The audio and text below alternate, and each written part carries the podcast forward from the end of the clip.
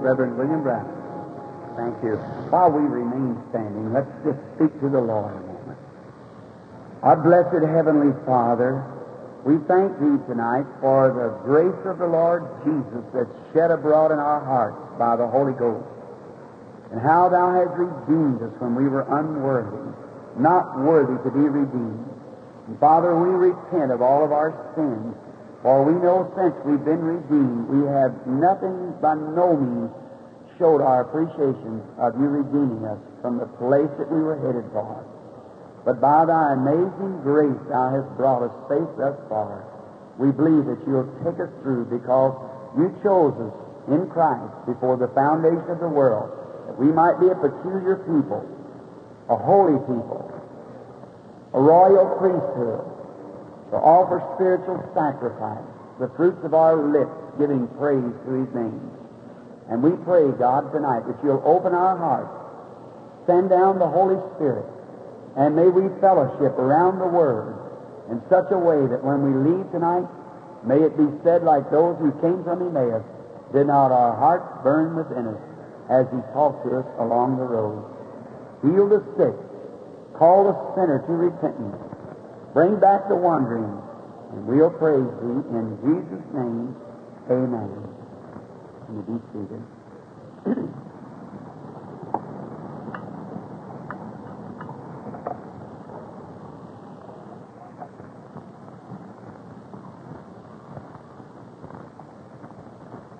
I am so happy to be here again tonight in this great arena to worship the Lord Jesus with you who love Him and love to fellowship around His blessed Word. This has been a great day for me. I've had the privilege of meeting uh, some of the pastors and so forth. Uh, Dr. Canada, for one, who I met today, a very fine man. He showed me his great, nice church, and I was so happy to get to see it. And so, telling me about the wonderful fellowship that you had here in this uh, Golden Gate territory, and we are happy to know that. The Lord richly bless you, my brethren. And may the Lord just make you great shepherds over the flock that the Holy Spirit is guiding you to feed and to nourish and to bring in to that great day. You know, I think what a, these meetings are when we catch the sinner. You know, Jesus found a man one time in a parable, was on his road from Jericho or from Jerusalem to Jericho. It showed he was backsliding. He was going from up high, going down low. He was a backsliding. And he met him on the road, and the enemy had beaten him and robbed him and left him half dead. That was physically alive, spiritually dead. So on he, the priest and the Levites and so forth passed him. But the Good Samaritan, as Jesus taught it, came, picked him up, poured oil in and wine, and taken him to the inn. Now there's the place I want to get to you. He'd taken him to the inn and said to the caretaker, Take care of him. He give him a couple of pennies or whatever it was to pay his way, and said, Now, if he needs any more, just go ahead and take care of him. I'll make it right when I come. Now, you shepherds, God give you the Spirit and the Word to take care of these wounded ones that's been brought in. If you need any more, you take care of that when he comes. So just feed those sheep. Yesterday afternoon was one of the thrilling times and moments of my life to see this whole place in here and up and down the aisles filled with people seeking the Lord Jesus. Oh, it was a glorious sight. I, when things like that happen, it just thrills the heart of a minister, a believer, to see people do that. Now we've got one more night. I believe the boys told me, the Gene and Leo, they're the tape boys. They have the tapes from meetings, and if anyone wants them, why, they have them. And they had some books and a few pictures. And I think we said we just had just about a, maybe just, this will probably be the last night of them. So you may get one if you wish as you go out. And now, tomorrow night is the closing night. And then I hear that Brother Erickson's coming pretty soon to this city. I've met Brother Erickson, a very fine brother, and I certainly love him. And I certainly trust that you all will go out to hear Brother Erickson when he comes. Brother Valdez Jr. just across the water here in the city of San Francisco in some kind of a revival center. Maybe that some of the brethren can announce this meeting. I've met Brother Valdez twice, a real Christian brother. I'm so happy to get to meet man like that. And he's having meetings going to carry on the rest of the week. I'm sure it would do you good if you uh, go over and see Brother Valdez. And then I pray for all you pastors and shepherds. As pastor means the shepherd.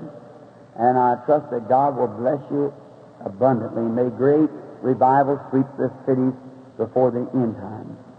Now, I wish to read just for the way of the Scripture tonight, the Lord willing, a little text here in the Bible.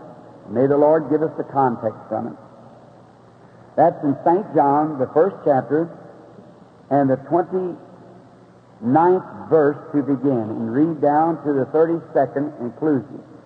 Now listen close to the reading of the Word, for His Word won't fail. Mine will. His won't. So if you get no more than just the reading of the Word, how many reads the Word daily? Let's see your hands. Oh, that's wonderful. Just start right in and make a, a habit of reading a chapter every night before you go to bed, and a chapter every morning just as you get up. No, it just don't take no time. You just, you know, the Holy Spirit feeds on the Word of God and it's good for you to read. Now, beginning with the 29th verse, we read, The next day John seeth Jesus coming unto him, and said, Behold the Lamb of God, which taketh away the sin of the world. This is he of whom I said, After me cometh a man, which is preferred before me. For he was before me, and I knew him not but that he should be made manifest unto Israel. Therefore I am come baptizing with water. And John bare record, saying, I saw the Spirit descending from heaven like a dove, and it abode up on him. Last evening, I believe, or one day last week, I made this statement that we are not supposed to produce fruit, but to bear fruit. If we have tried to produce fruit and we, we bear education and we bear theology, we sometimes we bear things in trying to bear fruit or produce fruit rather, we produce the wrong thing. Now, to produce anything, to be an outward form, but to bear anything has to come from the inside of you. Now, the tree is known by its fruit. The life in the tree proves what it is regardless of what the bark looks like, or what the limbs look like, or what shape the tree is grown in. It's the fruit that counts. It might have sycamore bark on it and have limbs on it like a, a pecan tree, but if it bears apples, that shows that the sap or the life in the tree is apple tree life. And that's how a Christian is known by the fruit that he bears.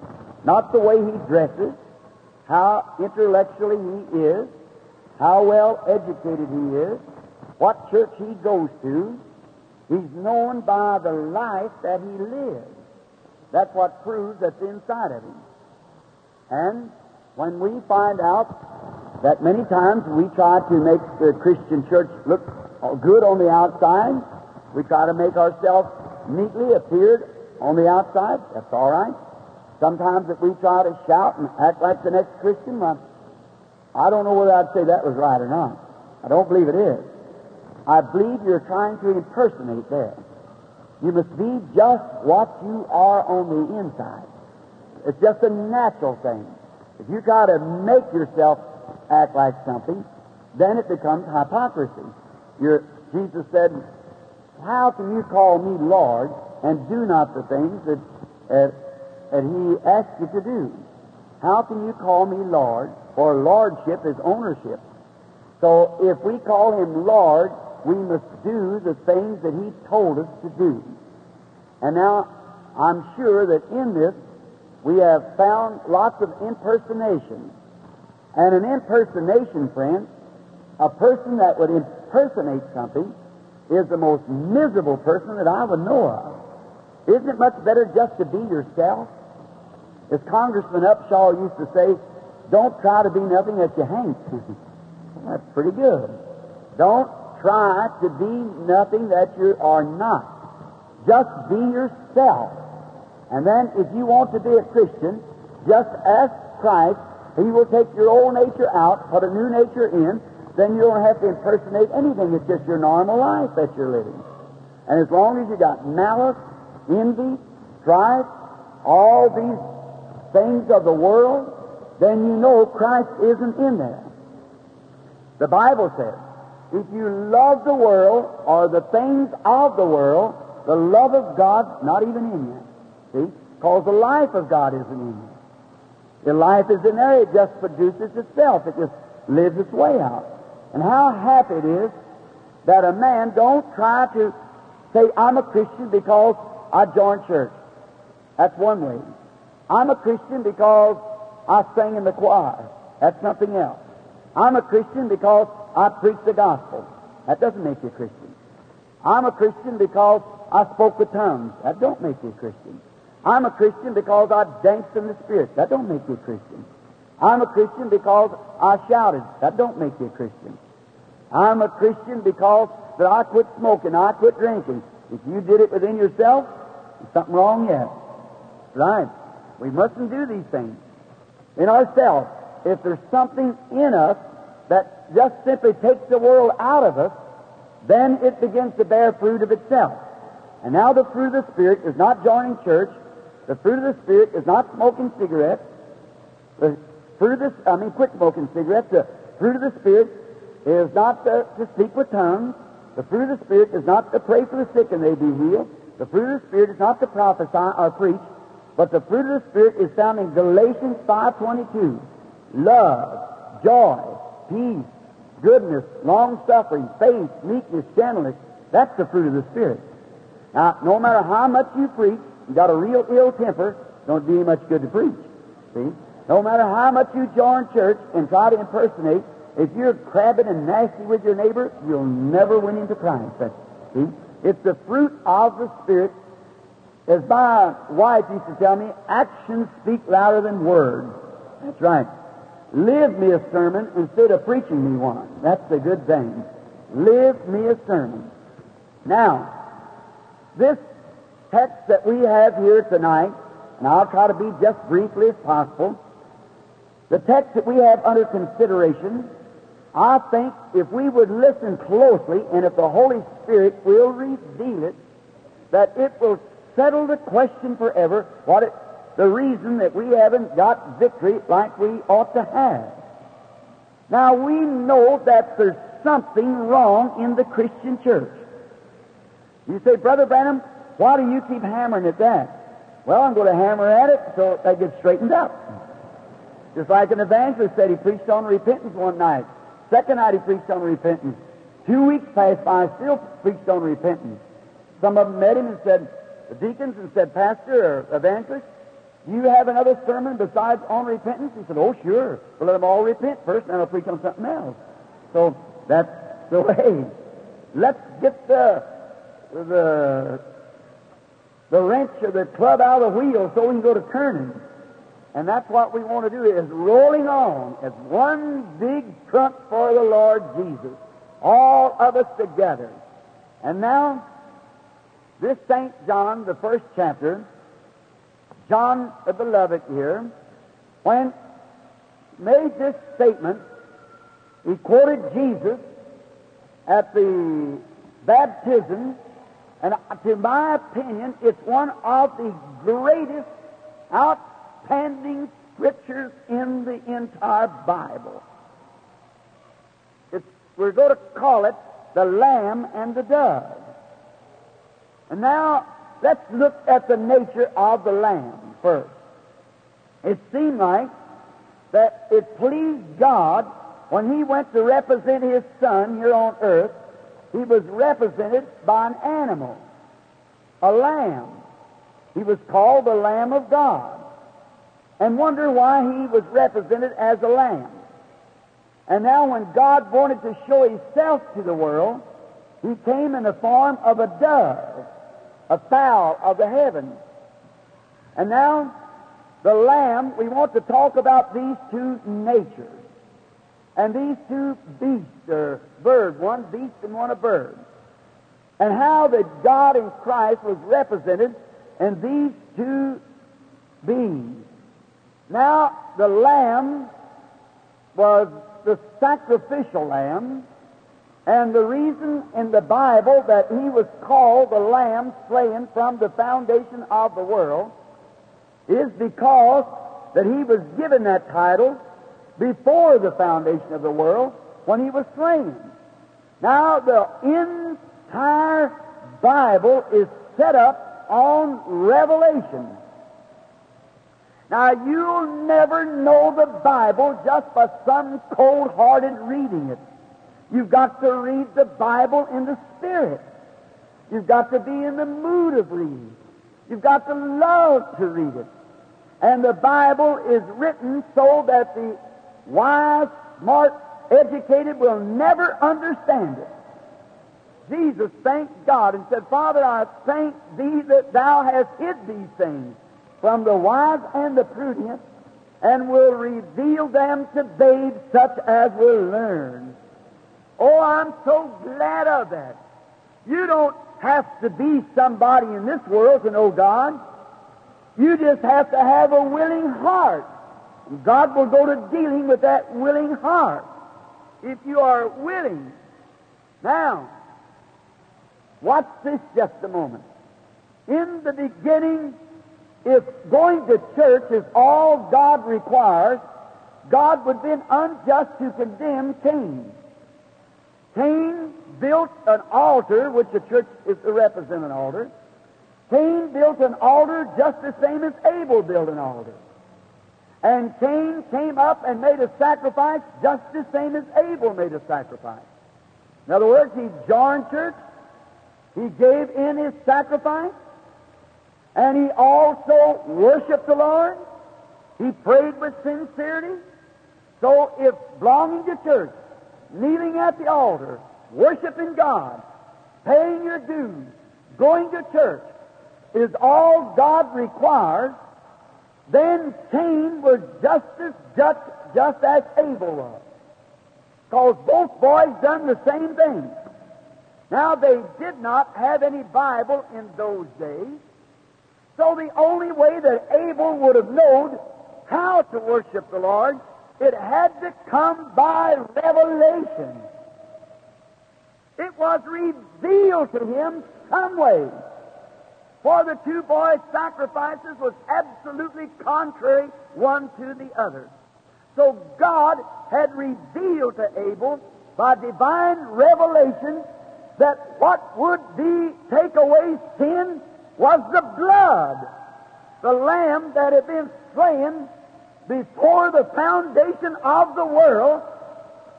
Oh my, here it is. He already saw Christ by the revelation before the foundation of the world when Christ was pronounced to be slain for the sins of the world. Abel, by faith, saw that revelation. It was revealed to him. The entire Bible is built up on it. When Jesus came to his disciples one day, and he said unto them, Who does man say I, the Son of Man, am? One said you're John, one said you're Elias, and one said you're a prophet. He said, But who do you say I am? It isn't what somebody else says, it's what you say he is. And Peter, standing right to the point, said, Thou art the Christ, the Son of the living God. That's been the age old argument between the churches for years. Now, the Catholic Vatican says that there was a rock, and so Peter was that rock, and the revelation was to Peter, so he built his church upon Peter. That's wrong. The Protestant church says he, the Catholic church is wrong. The Protestant church said that he was talking about himself. He was the rock. Christ was the rock that all the church is built upon. Maybe they're right. I differ just a little, not to be different. But here's what I think he was meaning. For he said immediately, Blessed art thou, Simon, the son of Jonas, for flesh and blood has not revealed this to you, but my Father which is in heaven has revealed it to you, and upon this rock I'll build my church, and the gates of hell can't prevail against it. What is it then? The rock it's built upon is the divine revelation of who Jesus Christ is. Upon that solid rock, Christ builds his church, and all the gates of hell will never prevail against it. When that direct revelation comes from heaven that Christ is your emancipator, that when He has become your Savior, your deliverer, and that is anchored in your heart, all the devils and torment will never make you deny. That's right. Upon this rock I'll build my church. Now Abel saw it and sacrificed a lamb. It was a revelation. All down through the age, it's been revelation, revelation. And tonight, it's revelation. Not an outward form, not a declaration of creed, not a group of prayers, not a string of beads, but a direct revelation that God has revealed to you that Christ is your Passover lamb, that He bore your sins and you've accepted Him as a sin offering in your stead. Upon this rock I'll build my church, and the gates of hell shall not prevail against it. You see it? The revelation. Jesus said in St. John 5 24, He that heareth my word and believeth on him that sent me hath everlasting life and shall never come to the judgment, but hath passed since passed from death unto life. You get it? When it's really revealed by God into the heart that Jesus is Son of God and you've accepted Him as your Savior, you've passed from death unto life. Christ said so. That settles it. The Lamb was a substitute. A lamb had to be a substitute. The lamb God likened us unto sheep. And if you know anything about sheep, a sheep is an odd little fellow.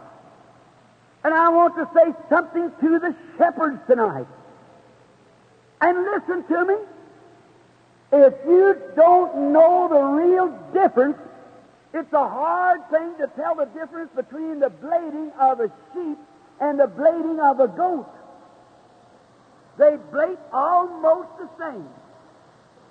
And there's testimonies, there's tears cried, there's impersonations that comes not from the true heart. It's an impersonation. You say, Brother Branham, could a person do all these things and be lost? Yes, sir. Certainly. The Bible said, I rejoice in the Spirit. That has nothing to do with it. It's not you rejoicing in the Spirit. Neither is it the baptism of the Holy Ghost is poured on the congregation. It is a new birth and a change of heart that changes a man from a dying being to a resurrected, immortal Son of God taking his place on the seat of the believer's heart. It's a nature change. Is not it true that the Bible said the rain falls on the just and unjust? The sun shines on the just and unjust. You take a wheat field, and the little heads are turning over. It's a drought. The old stinkweed and the briar vine and the sticktight and all of them in the field, they're just as thirsty as the wheat.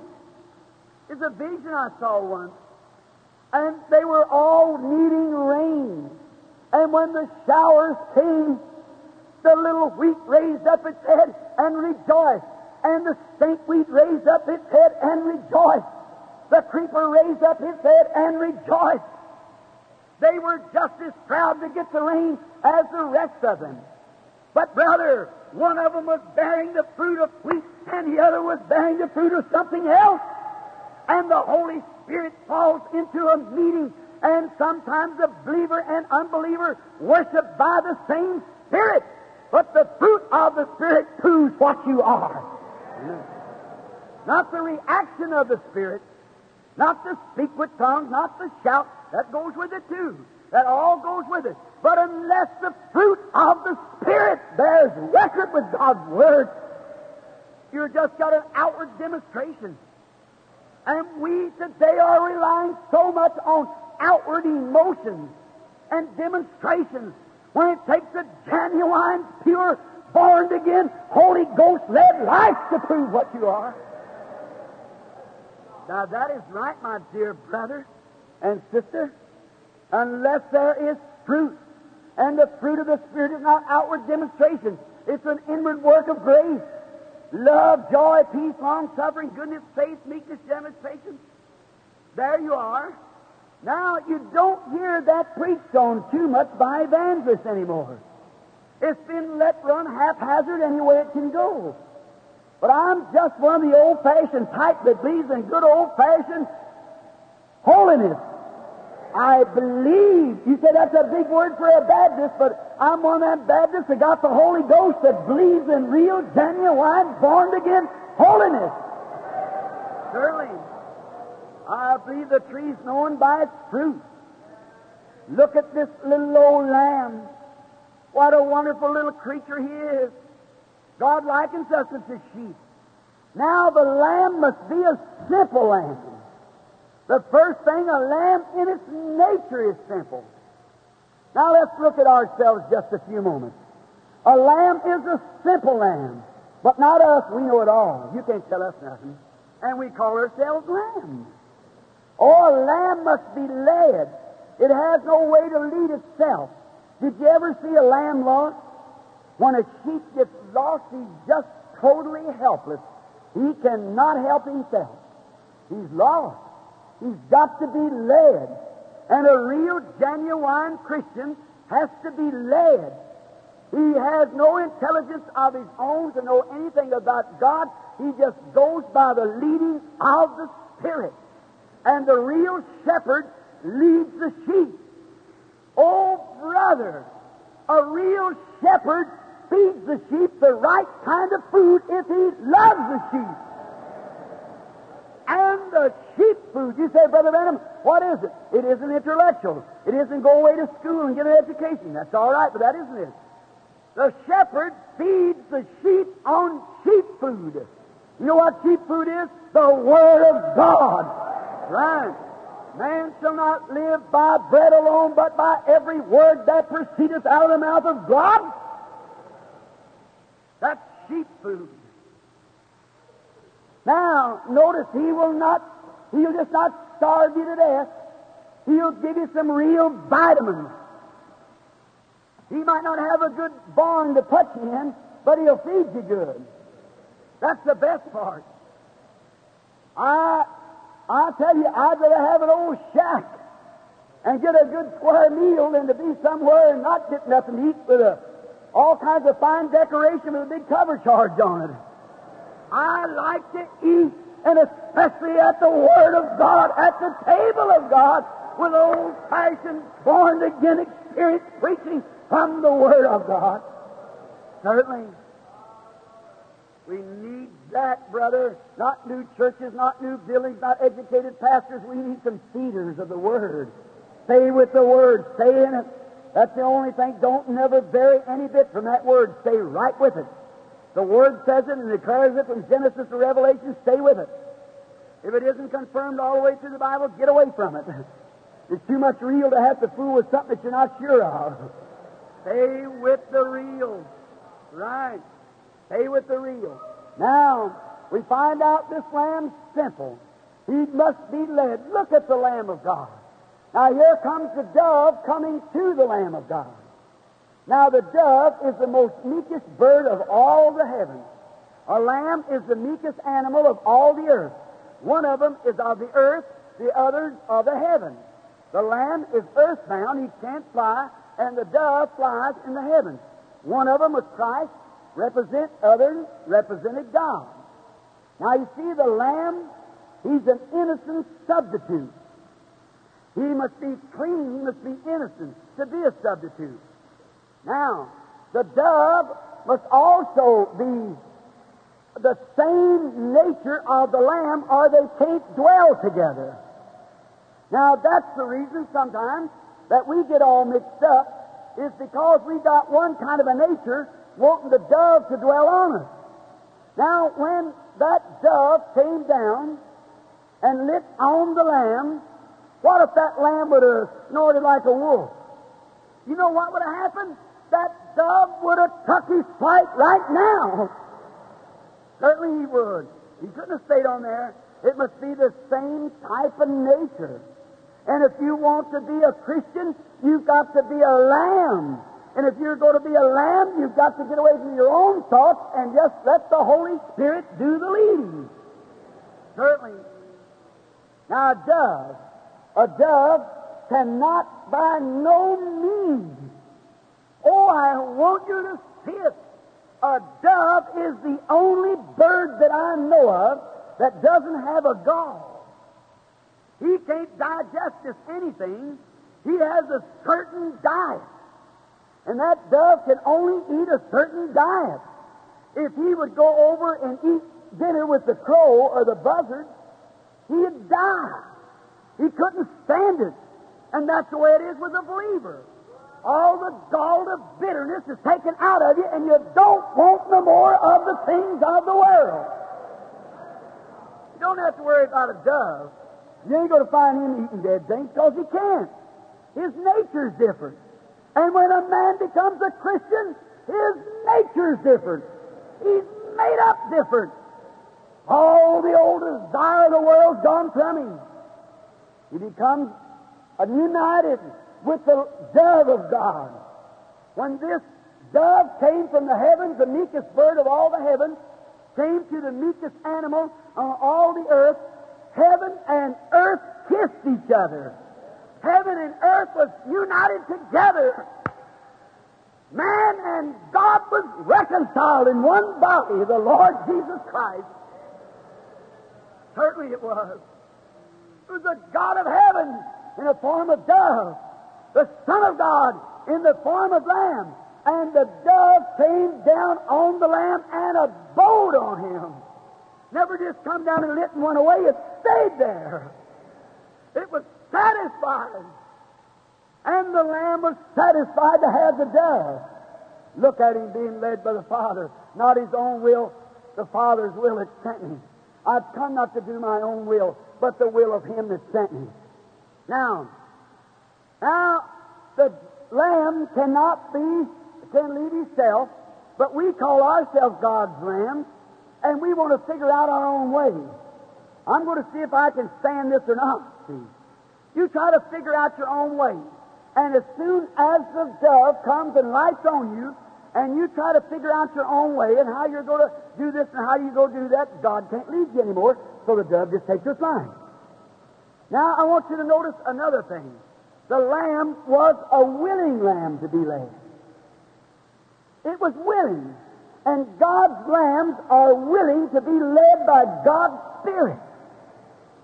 My sheep know my voice. Stranger they won't follow. Now, it's a willing lamb. And another thing, it was a self sacrificing lamb. It had no selfish motive. The lamb was willing to give everything it had. A little lamb, you can take him out there and he's only got one thing. that belongs to him, and that's his wool. You can throw the little fellow up on the table and tie his feet, I've done it a many times, and shave every bit of the rights that he has away from him. He'll stand still. But oh, how different we are. Oh, my, you tried to shave us one time. Brother, we get hot in the collar and tell them off, don't we? Then you wonder what's the matter with us. That's right. Oh, a lamb is a willing lamb. You say, now, Brother Branham, what do you mean? Listen here. You say, I'm an American. Some of you women say, I'm an American. Last week you preached on the way we wore our makeup. You preached on the way we wear our shorts out on the streets and things. I'm an American citizen. I've got just exactly the right to do what I want to, as long as the law puts up with it. They sell it in the store. That's my American privilege. I know, but sister, if you're a lamb of God, you'll forfeit your right. Because that's right. You'll forfeit it. You say, well, if I want to stay home and see who loves Susie or what them things are to look at, that's my own American privilege. I know it, but if you're a lamb, you're forfeited because it's not sheep food. Amen. Right. You say it's American, my American privilege. If I want to put some beer in my icebox and drink a good cold glass of a night when I come home from supper, that's my own American privilege. I know it, sir. But if you're a lamb, you'll forfeit your right to become a Christian. That's exactly right. I'm not at all surprised to see a pig out in a manure pile rooting. Not a bit. He's a pig. That's his nature. I wouldn't holler at a sinner out drinking beer and smoking cigarettes. But when you see a, and a sinner woman out on the street with herself dressed to attract attention of a man, now don't tell me you're not trying to attract the attention of a man. You are. Right. You might as well come out and be truthful. Who are you trying to attract then? Why are you dressing like that for then? When you become a show to the world. Right. Right. Well, you say that's my privilege, and you preacher, you ain't got no. Yes, but if you're a lamb, you'll forfeit it. The Bible said, let the women dress in modest apparel as they become holiness. That's right. Well, you say, if I don't cut my hair, it gives me a headache. Get it all off then. That's what the Bible said. Shave it. You wouldn't have a headache much more if that was it. That's true. Well, you say you're burning the women up. Yeah, and I'm going to tell you man something, too. Any man that'll let his wife act like that and smoke cigarettes and act the way she does, that shows what you're made out of. That's a very little thing for a man. That's, God gave you the rulership over, and what are you doing? She's ruling you, and that shows what you're made out of. That's right. True. Oh, brother, no wonder the holiness church has gone to the dogs. Right.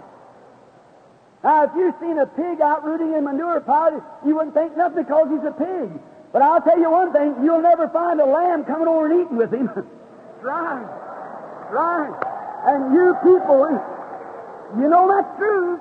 And you find a man that calls himself a Christian out dodging in the things of the world, telling old dirty jokes and listening to Arthur Godfrey and then kind of dirty things on the radio and tell me you're a Christian? You act like a pig instead of a lamb. That's right. Come into your house and on the walls, old pin up dirty pictures in your office, boogie woogie music going on, and tell me you're a Christian. That shows what's on the inside of you. Yes, then you wonder why we haven't got the victory. Right.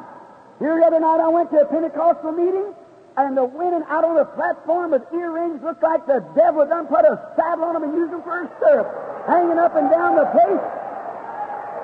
Dancing a little old dress on it looked like she'd been poured in there so tight the skin is on the outside. And you mean to tell me that's Christianity? Not according to the Bible, it isn't. Right. Now, you know that's right. Exactly right. Something's happened. Here not long ago, a man come to me. I had a man to drive a truck over here. Right to California, too. Now, I hope that person's sitting here again. I really, not to be smart. If I do, if I say it that way, I ought to be down here repenting. But I'm only saying it so that you can see what God's Word says about it. I hired an old sinner to bring my truck over here with some books and things in it, and the man happened to find him out there behind the truck smoking a cigarette.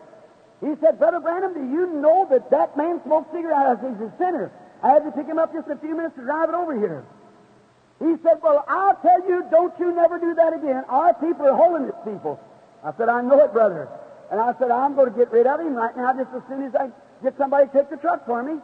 And he said, Well, don't you never do that again. I said, I know it, but I know it right then he is gagging at him at and swallowing a camel. Right. And the very afternoon I went over to the tent, and that man was standing over there, and he said, This is the representative of a certain, certain denomination of church which I belong to. I said, How do you do? He said, I want to introduce you to my wife. And here come a, cr- I'm not making fun. If I am, I'd be a hypocrite. I'm telling you the truth. A woman come across the floor, I never seen such in my life. That woman had on enough of that blue stuff under her eyes and a lip uh, stuff on and a little old dress stuck out in the back and in the front and act like walking. I said, Do you mean to tell me that that is your wife, sir? He said, It is. And I said, He said, She's going to play the piano this evening. I thought, Oh, yes, is that right? She's, he said, You know, I said, Is she a saint? He said, Yes, sir. I said, Brother, I don't want to hurt your feelings, but she looks like a haint to me instead of a saint. I said, That's right. Brother, it's a shame and a disgrace. What happened to the church? Then you'll wonder why we can't have cooperation. Then you'll wonder why we can't have the old fashioned prayer meetings all night long. You wonder what's wrong. The Holy Ghost took its flight. That's exactly right. That's true. That's right. You say, well, that's my American privilege. I know, but sister dear brother dear, if you're a lamb, you'll forfeit your rights. That's exactly right. To become a Christian. That's right. You say, well, Brother Branham, if I dress like my mother did a long time ago and dress like, you don't have to dress like Mama did. Just dress decent. Look like somebody. That's right. You say, if I did that, the people would call me this, that, or the other. Well, I don't care what they'd call me. I'd rather God would look at me. Dress so man, not man can see you, but God looks at you. God knows the intention. Do you say? Does it make any difference with dressing? It certainly does. And you get these little old sissified men today with a shock of hair cut down low on his neck like that and a pair of sideburns like Elvis Presley and stand up and make all this boogie woogie stuff, and you Christians try to impersonate an impostor like that. Right. Right. Well, along with a little old pair of clothes on, looks like some sissy, and a woman out there with a pair of man's trousers on. Do you know the Bible said that's abomination in the sight of God? Certainly is. You know that's the truth. That's exactly the truth. Well, listen, you say now, brother, what? Well, just look what happened. What happened to the old-fashioned meetings you used to have? What went with them old prayer meetings? Where is them old sincere saints that weep and cry? Where is those camp meetings you used to have? It's gone. Why? You started snarling like wolves and acting like Elvis Presley and going on like that, and the dove took her flight and went right away. Exactly the truth. Right. Oh, brother, I know it's sickening to you, but my mama used to tell me when we was little kids we didn't we didn't have much to eat. Mom used to boil meat skins in an old render out in an old bread pan. And when she made her cornbread, she'd make that old grease and pour it out and save it and then make the cornbread. And we had black-eyed peas and sauerkraut and cornbread. We had to eat it three times a day nearly. And it wasn't good for our health. And we'd break out in little pump, bumps all over. And every Saturday night, I know Mama used to make us everyone take castor oil. And I can't stand the smell of stuff today. And I used to go up and I'd hold my nose and I'd tell her, I said, Mama, it just makes me so sick I can't stand it. She said, honey, if it doesn't make you sick, it doesn't do you any good. So maybe I'll apply that to the gospel tonight. If it doesn't stir the church up and make you a little sick and ashamed of yourself, it might not do you too much good. What we need today is a good old time gospel cleaning out. That's exactly right. Taking all the world out of the church and putting Christ back on the throne of the heart. Then the tree's known by fruit. It'll bear fruit. But as long as we can dance in the spirit and run over the platform, uh, acting like they ain't get out on the street enough temper to fight a buzzsaw and carrying on like that and fussing and carrying on through the neighborhood, running up and down and pleading and all this other kind of stuff will never work until the precious dove of God settles back down on the heart and makes you bear the fruit of the Spirit. It's exactly right. Clean water and stagnated don't come from the same cistern. Certainly it does not. The tree's known by its fruit. Now, this lamb was a silent lamb, dumb before its shears, that opened not his mouth. Somebody could say, Well, look, Liddy, what happened to you? Why, you don't act like you used to. Have you become a holy roller? I'll get you to understand right now. I'll tell you, hallelujah, hallelujah. Uh-oh, look out. oh, something happened. right. The Lamb of God is a silent lamb. When he was smit on one side of the face, he turned the other one. He, when he was riled at, he riled not back again. That's right. He walked on taking care of one thing. That was the business of his Father. Not sticking your nose in every little church argument, just going along to your chewing gum at night and saying, Liddy, what do you know about it? Yellow too loud tonight. And I'll tell you, John, I, will never, I want to go fishing today. And that preacher preached half a day. That shows what kind of spirit you got in with. Right. Certainly. Oh, yes. He's a silent lamb. He eats the Word of God. He stays right with it. He loves it. You know, they tell me in the physical realm that if you're just used to eating a little bit, that's all you can eat. But you can just keep eating more and more and more until your, your stomach swells larger and larger. I'm telling you what the church needs today is a good old-fashioned spiritual gastronomical jubilee is what is exactly what we need. It's to eat on the Word of God until we just all the world and crowd everything out and stick the Word of God in there and live by it. Die by it. The lamb, sure, God's lambs they're meek lambs, gentle lambs. They love sheep food, and they stay right with the Word. Now it's getting late. Oh, I just just take this and just imagine what else I would say. You see, I want to tell you something, brother. What the church needs today is to come back. You say, Brother Branham, what, what what's the remedy? What is the remedy today? The remedy is this: you just be the lamb. God is still the dove. Now He hasn't flew very far. He just flew up on the, right out of the tree just ahead of you there. He's longing and waiting to see a time when you'll just surrender yourself. Say, oh, precious dove of God, come back to my heart again. When you get down and go to read the Word, you say, Oh, my, I, am supposed to read the verse today. My, what I do? Give me a short scripture. Oh, I, I, where the Bible opens, I'll read it, and it happens to be a, one of the long Psalms. Oh, my, I'll just read half of it. See? There you are. But the lamb just loves to eat that sheep food. Just eats it and loves it. Just stays right with it and keeps his head in the trough all day long eating. Certainly, he loves it, and he's glad to be led by the Holy Spirit. The Christian is. He's led by the dove of God. Brother, sister, let me say this in my closing remark. That only remedy back again is for you'll never, you can preach it to the people, I've done it for years, and the Holiness Church, the women continue to bob their hair. Every year, they let their girls wear these low shorts and things out on the street. And then a boy will say something to her, insult her, and you, Papa, you want to put the boy in jail. Brother, you're the one that needs to go for letting her go out like that. That's exactly right. And she'll get out here on the beach somewhere and stretch herself out to get a suntan in the backyard or out somewhere with one of clothes on, just a towel laying over or something, and somebody make a remark about her, and you'll think, oh, well, the little darling wanted a suntan. Listen, I've got two girls. They're little yet. I hope I live to see them women. And if one of them ever stretches herself out like they'll get a suntan, but it'll be Mr. Charles Branham, my father's son, giving them a tan with a barrel flat. And they'll really have one if they'll remember a long time, too. Uh, what we need is not juvenile delinquency, it's parent delinquency. It's because that the parents has neglected, and a whole lot of it is the way the church never preached it. What's the matter, brothers? Get back to the gospel. Preach old time holiness and get it into the church again. We must have a standard. Don't try. An old Methodist preacher used to sing a song to us saying, We let down the bars, we let down the bars, we compromise with sin, we let down the bars, the sheep got out, but how did the goats get in? You let down the bars. That's what's the matter. Certainly.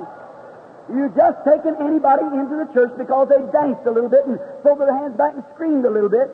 Well, you say, I heard them speak with tongues. It might have been genuine, but until that burst come in there and the Holy Spirit come from heaven and took its place in there to back up what that shouting was, brother, I'm telling you, it's still a ghost. That's just exactly. It might cry tears like a crocodile and bleed at the altar whatever it is, but until that nature is changed, it's still the same old stinking animal. That's exactly right.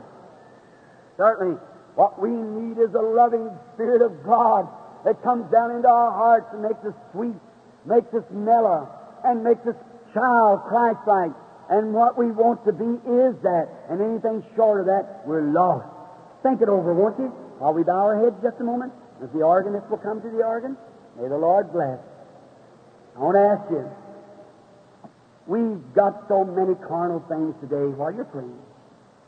So many carnal impersonations, little fantastics and everything. Why, here not a few days ago, a few weeks ago, rather, in Dallas, Texas, they had the people stand on the street. A minister actually put it in the paper that the little supermans was coming out of heaven in flying saucers and go to come down and prove that his revival center was the real, genuine Holy Spirit is in it. And they had people standing on the street looking for such as that. How far can the Christian church stoop down and from, from a garbage can? There's no such a thing as that in the Word of God. Sheep don't listen to stuff like that. Certainly not. I don't care if flying saucers flew through the building and everything else, unless that dove is there, brother. No need of having anything. Now, if you would like to have the dove of God to come to your heart tonight, you say, Brother Branham, I used to have those feelings. I used to just love to pray.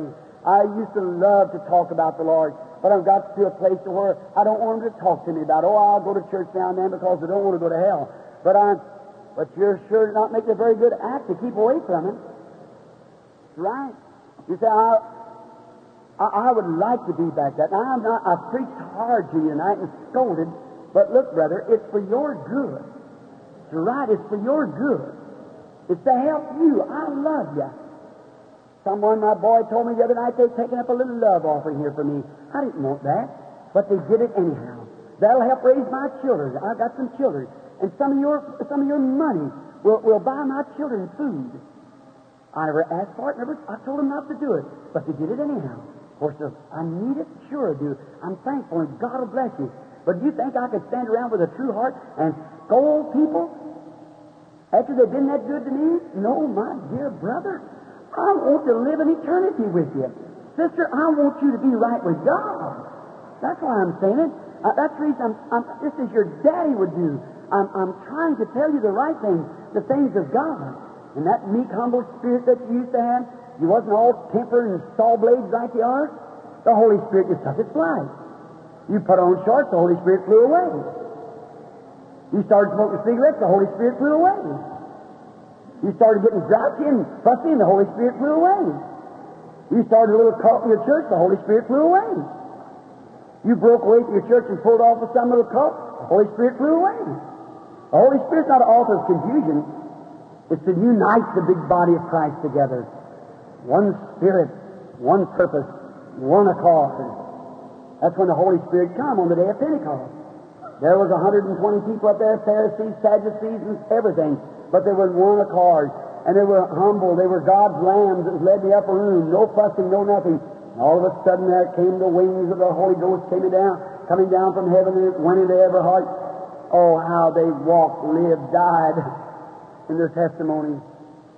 Anything short of that, it won't work. Now, while we're in prayer, before we pray, brother, I wonder if there'd be how many in here would raise up your hands and say, Brother Branham, I raise up my hands before God. I know I have the Holy Spirit doesn't deal with me like it used to. I used to have the sweetest experience. When I was first saved, I tell you, everybody I love. But oh, I've listened to this one, I've listened to that one, I've heard this, I've listened to that. So I've become to, I don't know what to do. I'm just in an awful confusion. That's an awful way to be, honey. My dear brother, let me tell you something. God loves you and He don't want you confused. He wants you to know His voice. And if you'd like to have that sweet, humble spirit again, you say, Is that it, Brother Branham? Let me quote the scripture. He said, Go through the city, through the midst of the city, and put a seal upon every head. Their sighs and cries for the abomination done in the city.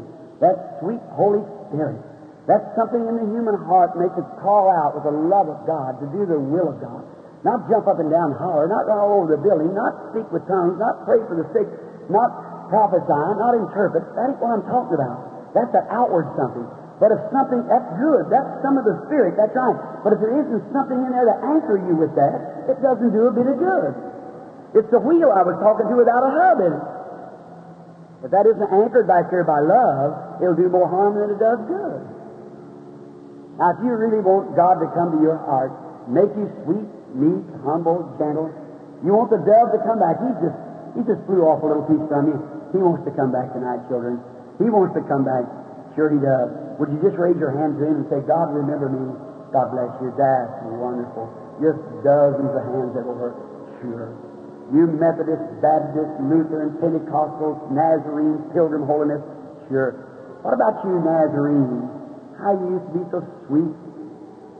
But you got all different. You got a root of bitterness. Something happened. What happened to you Pentecostals? You used to be sweet too, but what happened? Glory to God, hallelujah, I got it. But you found out it made you act different. Your fruit's what tells what you are. That's right.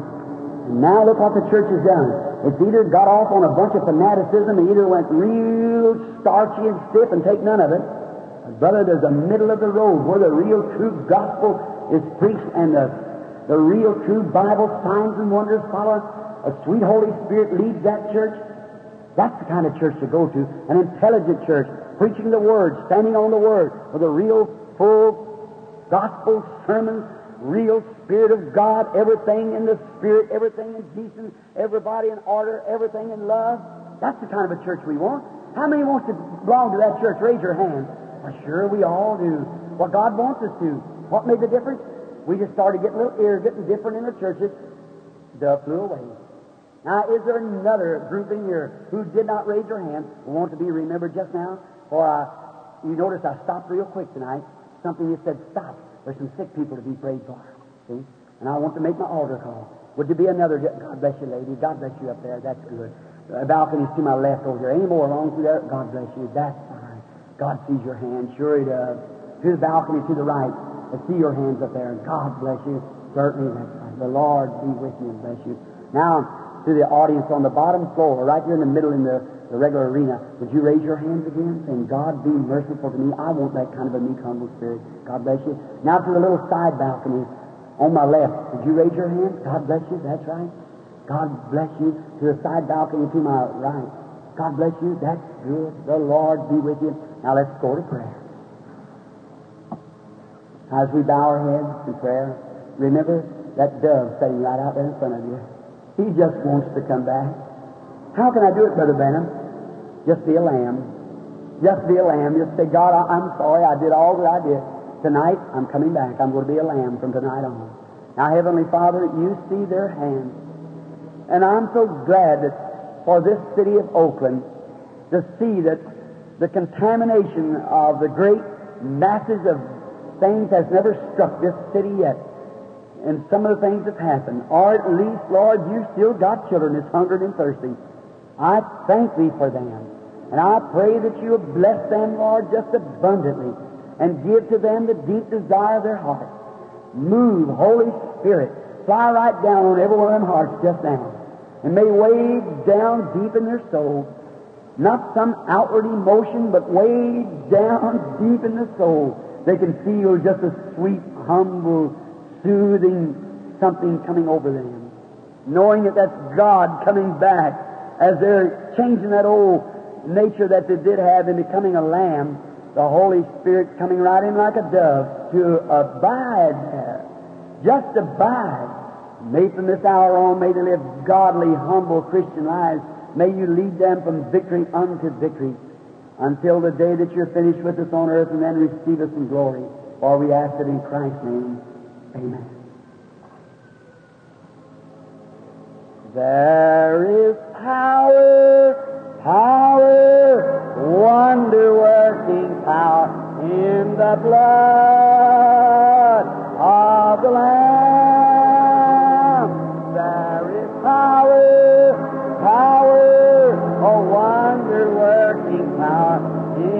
precious blood. Uh, how many think that's true? Certainly. I want to say this, friends. I have come from the East Coast, from Boston, right zigzagging back and forth across the United States.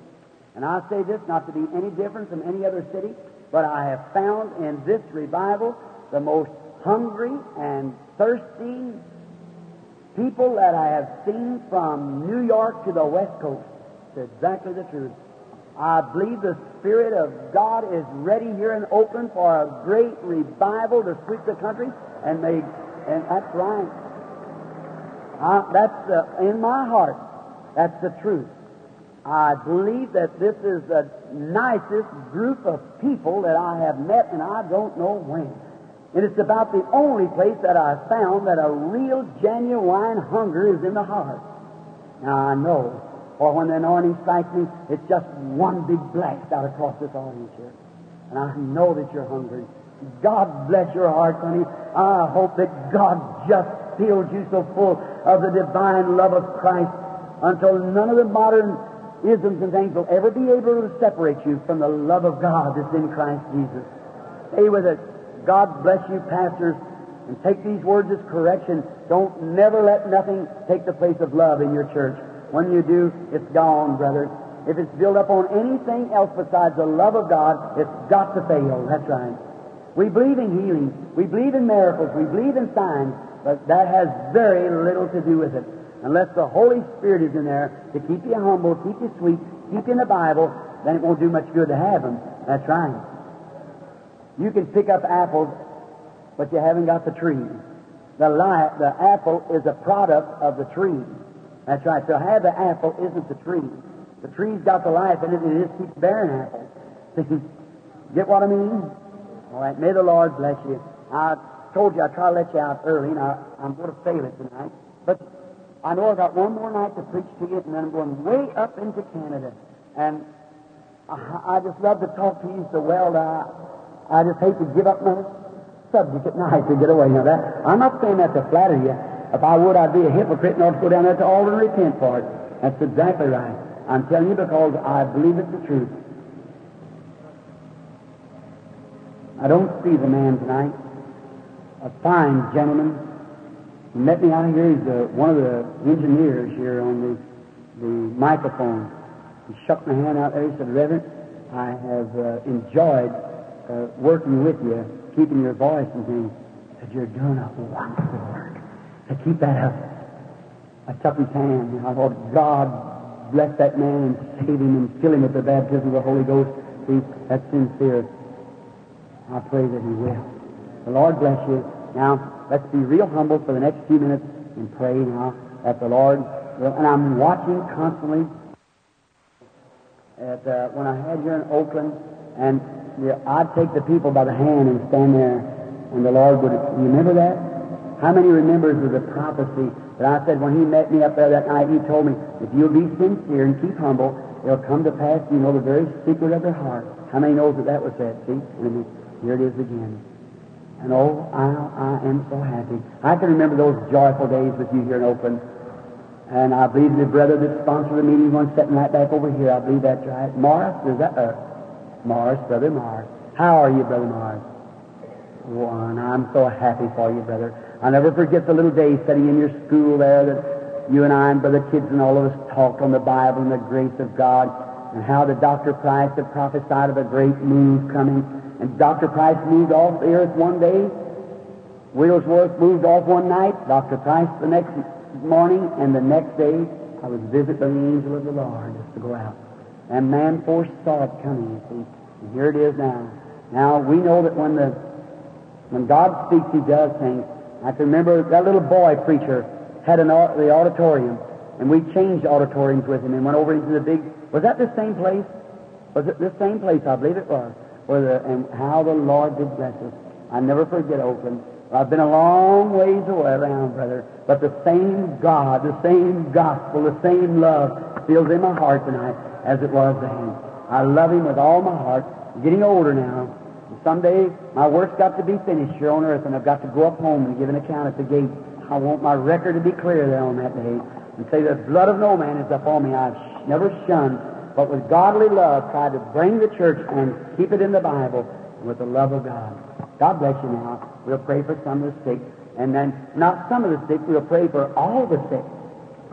Every person's prayed for every night. Every one. We don't miss a one. All right, Billy, did you give out cards, honey? What? O's what? Oh, 1 to 100. All right.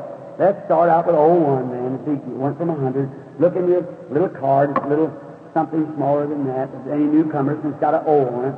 And let's just line up a few now, right, please? We who has number one? Would you stand up over here, or raise up, or raise your hand, or something? Are you sure you give one to a hundred? Is there no O one? All right, we'll start from somewhere else then. Oh, I'm sorry, sorry. All right, lady, come over here. O number two. Uh, all right, over here, sir. Three. Over here, four. Would you raise your hand? Something like that. Five. Six. Six, did I see six, seven, eight, nine, nine.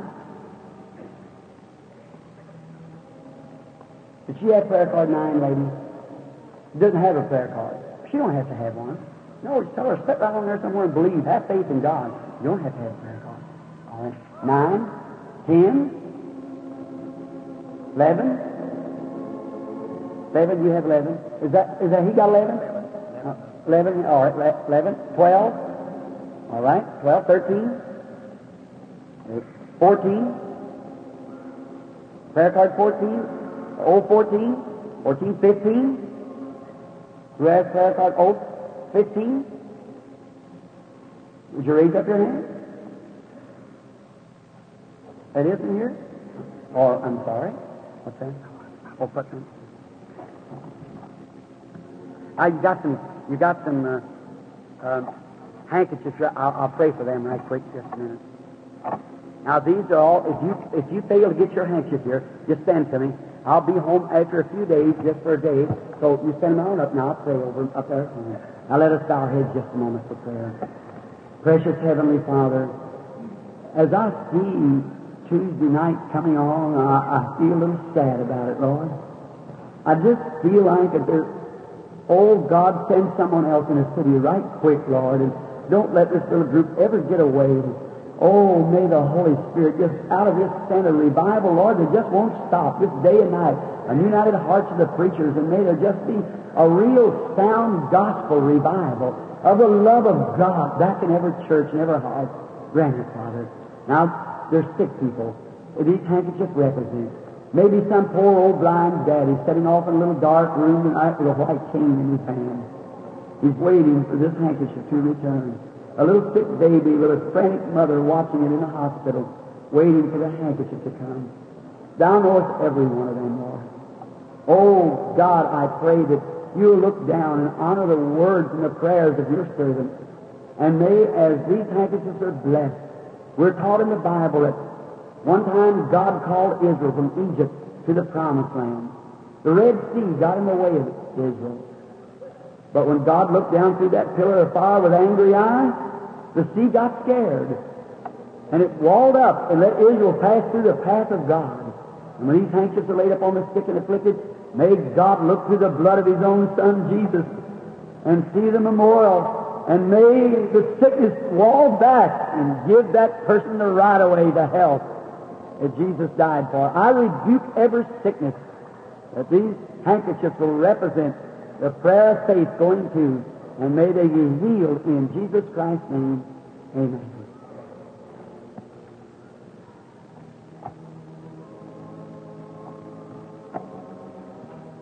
Oh, there's something in my old Irish heart just bubbling with love tonight. Don't you feel that? Just, just something like I'd like to cry a little while. Did you ever feel that way? I guess it's just, I don't know.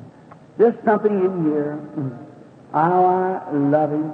Now, we're going to see how they're, would you see, brethren, are they all right?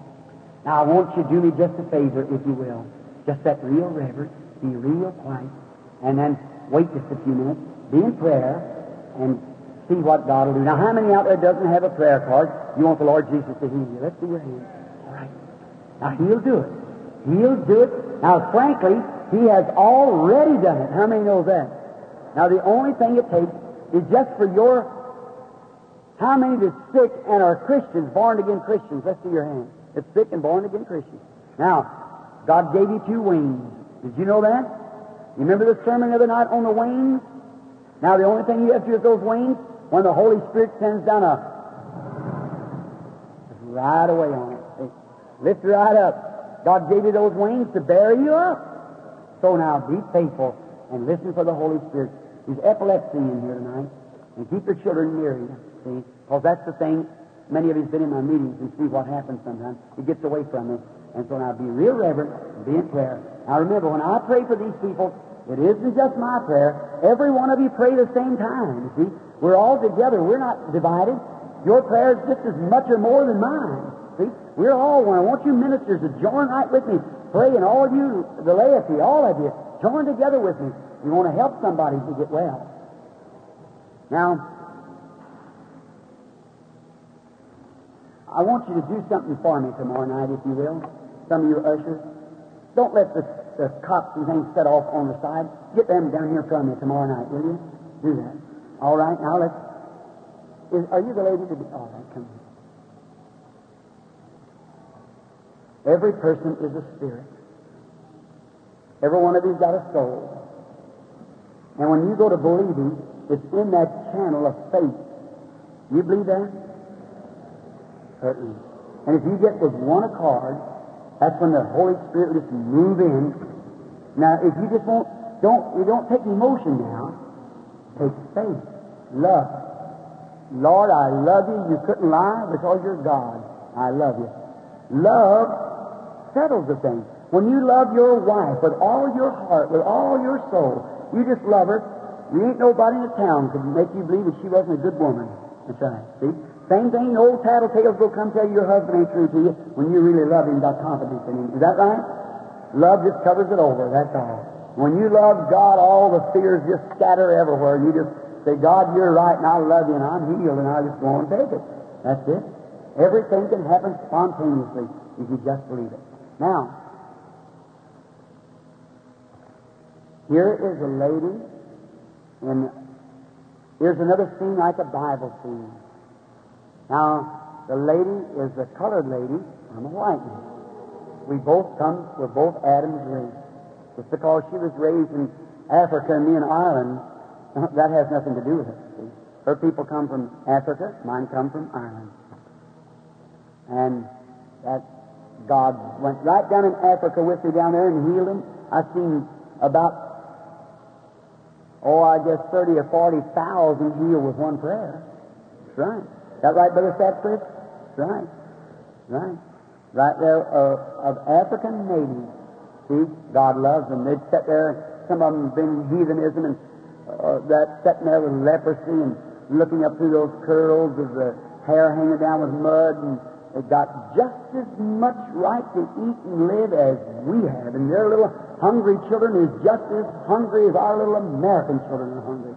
And it's not fair, brethren. And you young man, for just to be putting up church here and a church over here and a church over here and a church over here, and the rest of the world dying for the Word of God and us fussing and stewing with one another. Lord, be uniting our efforts together and sending missionaries into all the world and preaching the gospel, for Jesus is coming. That's right. Now, now let's pray. Just be reverent now. Now, if this lady here, we do not know each other, we're strangers, are we, lady? I've never seen you in my life. But the Lord Jesus knows you, He knows me. Now, my theme is, is this. Jesus Christ the same yesterday, today, and forever. If He's the same, He's got to be the same in power, same in principle, do the same works in the same way. Is that right?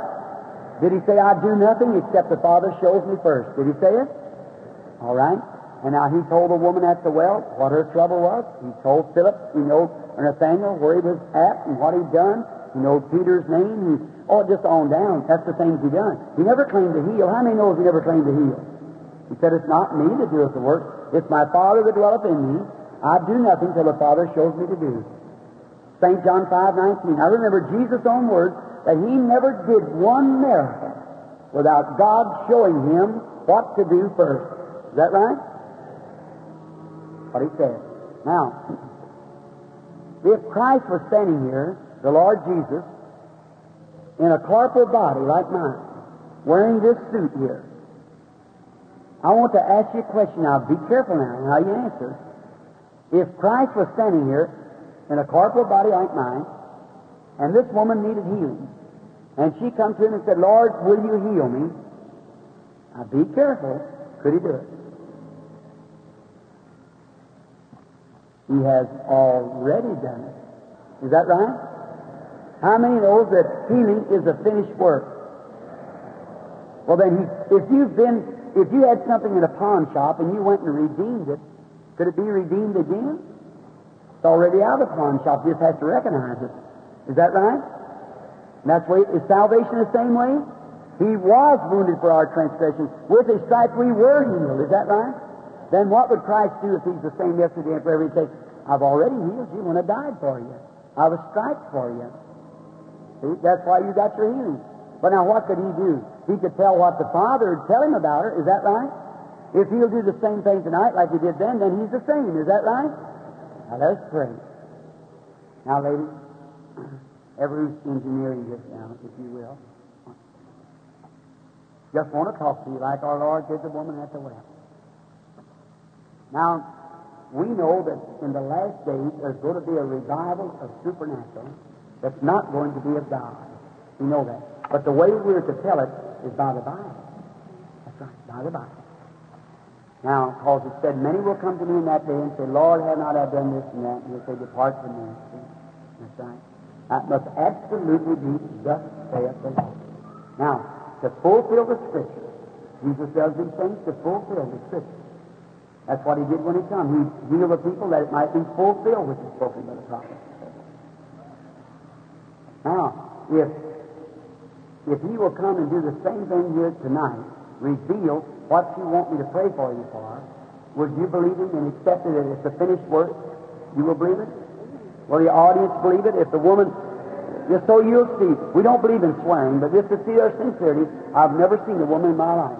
Are we strangers to each other? You, you and I? If it is, just raise up your hand so people see. I've never seen her. Don't know her. Nothing at all. But the Lord Jesus knows you and He knows me. So now, if He will do His work, I pray that He will. He just be an act of what He. The lady's very conscious that something's going on because it's, it's, it's the you can't see it. Just faintly, it seems to come because it's in another world. Paul seen that light that put his eyes out, and that was Christ. So Christ was in a form of light when Paul seen him. The same light that led the children of Israel, the pillar of fire. So when we get in our eyes, can see something sometimes, maybe others can't. But you're aware that something's going on. Now, I see the lady standing by someone that's a doctor or something. He's given a shot. It's, um, you are here not for yourself, it's for the baby. It's your baby, and uh, the baby has a, it's, it's an allergy that's wrong with the baby that when it eats anything, it swells up. That's right. And it's took shots, and the doctor has done what he can, but it still don't do it no good. It just keeps swelling up. And you're wanting somebody else prayed for. Amen. And that's a woman. Amen. And it's a woman preacher, Amen. and she's got cancer. That's a, that's a, woo, that's a, Uh, you believe? amen. Now, blessed Savior, in the name of the Lord Jesus, may this happen. Cursed be the disease, and whatever that's wrong, may it be corrected by the great Holy Spirit. I ask in Jesus' name, Amen. God bless you, lady. Go and receive what you've asked for.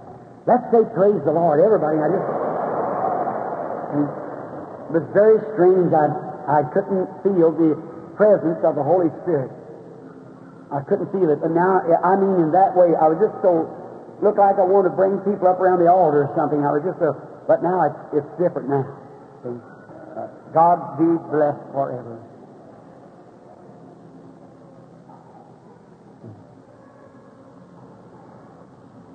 How do you do, sir? You believe with all your heart?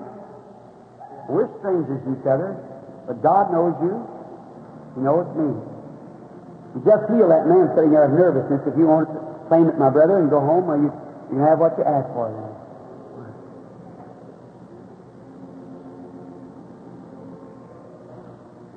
It's for that child. Right. And that child has a has uh, had an operation or something, and it's on the ear. And it won't heal up, it just keeps running. Right.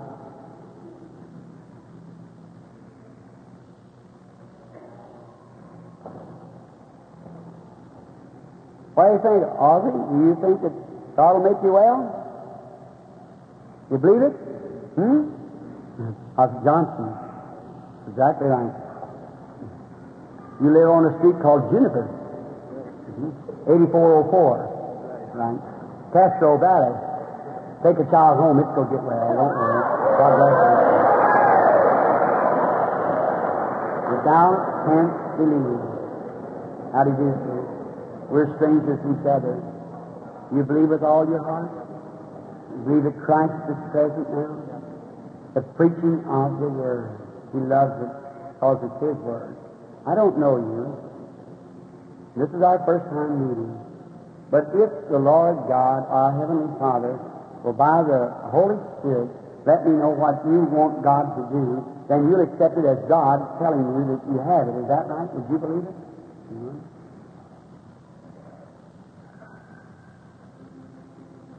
The trouble is in your stomach. Right. It's bleeding also.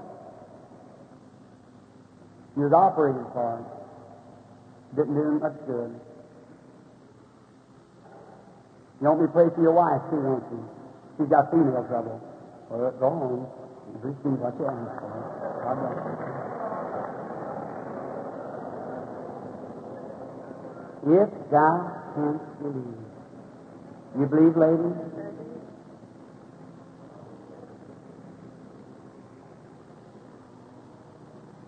You have something wrong with your side, pains in your side. You have a knot in your neck. True. You want me to pray for someone else? It's a niece. She's got asthma. Go home and find it so. In the name of the Lord Jesus, may God grant.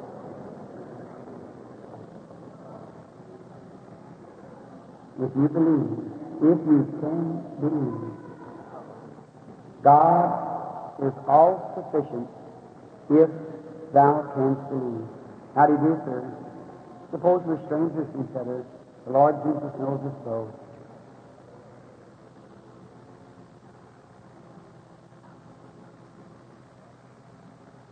You're a minister. You got arthritis? Something wrong in your ears? Right. Everett, wait. You're praying for someone else. That's a man. He doesn't live here. He lives in North Dakota. It's a brother-in-law. He's got cancer. Yes. Go find it the way you believe it, my oh, brother. Hallelujah. In the name of the Lord Jesus Christ. may it be so. Have faith. Now, when I said to the man arthritis, you had a funny feeling. Because that's what you've had too. You believe that Christ will make you well? Let us pray. Blessed Heavenly Father, receive this woman into her life glory now and heal her and make her well for Christ's sake. Come, lady. you want to get over that lady's trouble, female trouble? You believe that God will make you well? That book that you pack has eternal life if you believe it. It has healing also for you. Do you believe it? And then, Heavenly Father, I pray that you'll heal the woman and make her well. In Jesus' name I pray. I believe with all your heart. Pass right. Hard to get up sometimes. You have another trouble, ladies, that's bothered you for some time. Not reading your mind, Mother, but your main thing you're wanting God to heal you for is arthritis because it's bothering you so bad. Now look, there's something here that knows you. Is that right? You know it's not me. Do you believe it's the Son of God who's trying to love you? Then the Bible said, These signs shall follow them that believe. If they lay hands on the sick, they shall recover. Is that right? And come here just a moment. Let us pray. Blessed Heavenly Father, I pray that you'll heal her and let her go home and be well in Christ's name. Amen. God bless you, sister. And I believe with all your heart. Would you come, lady? How do you do? If God will let me know what you want to be healed of, will you believe Him to heal you? Then that diabetes will leave you and you'll be made well. Do you believe it? Yes. Will you, would you serve Him all the rest of your life? Dear Heavenly Father, I bless the woman and pray that you'll make her well as we all, as one great unit of people, pray in Jesus' name. Amen. God bless you, lady. Believe with all your heart now. Hundreds die yearly with it, lady. They go quick. But God can heal heart trouble just it's no trouble for Him to do it. You believe that He will make you well? Now the Bible said these signs shall follow them that believe. I'm getting weak as you I'm just trying to find something. Well, can I lay hands on you and believe in you? Blessed Heavenly Father, I bless this woman, and I pray that you will heal her and make her well in Jesus Christ's name. Amen. God bless you, sister. Go out and be made well. Nervous conditions cause of stomach trouble. But you believe God will make you well? You will? Let me have your hand just a minute, mother. Oh God, I lay my hand upon her. As we, know that you're here, Father, and I just bless the woman in Jesus' name for her healing.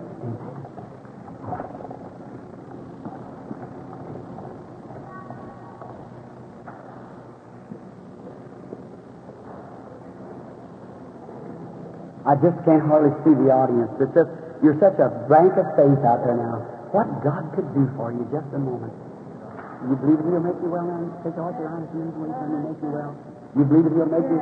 You'll never have to go around with a little white stick crippling around. You believe it? Then receive it in the name of Jesus Christ, God's Son.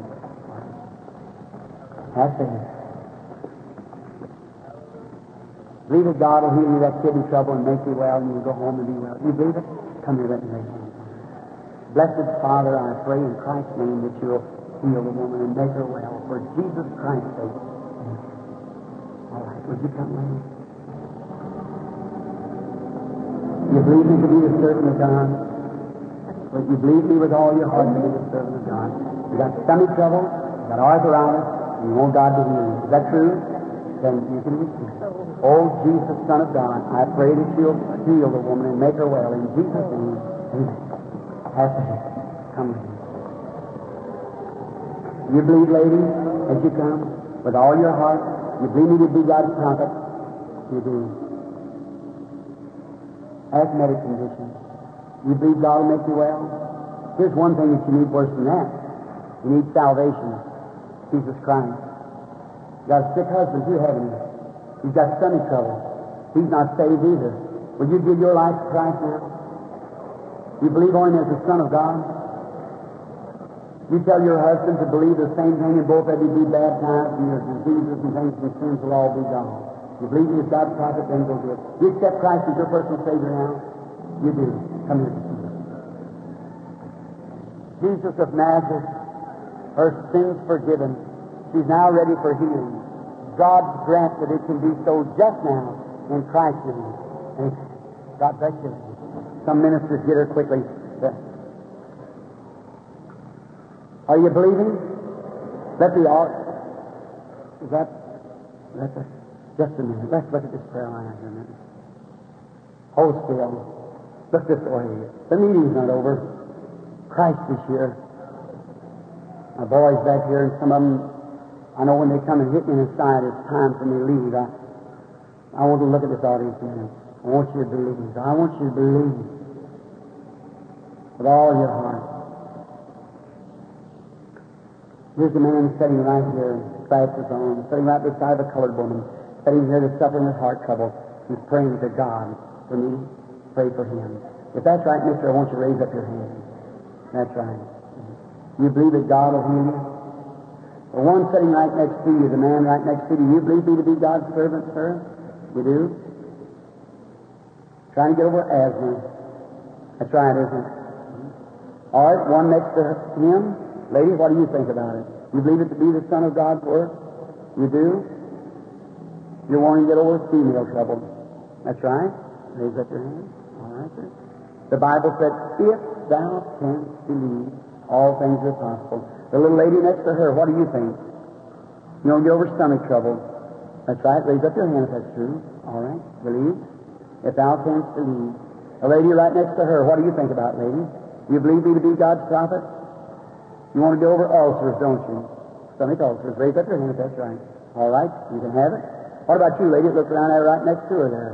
You believe with all your heart? You believe? You don't get over that spinal condition? That's it. Then you can have it. What about the lady next to her? You believe? You do? You don't get over heart trouble? Then accept it. I challenge anybody in here in the name of Christ to believe it. I challenge you to believe it, my brother. I am not a deceiver. I'm your brother, and Christ is your Savior, and He's your healer here. Do you believe it?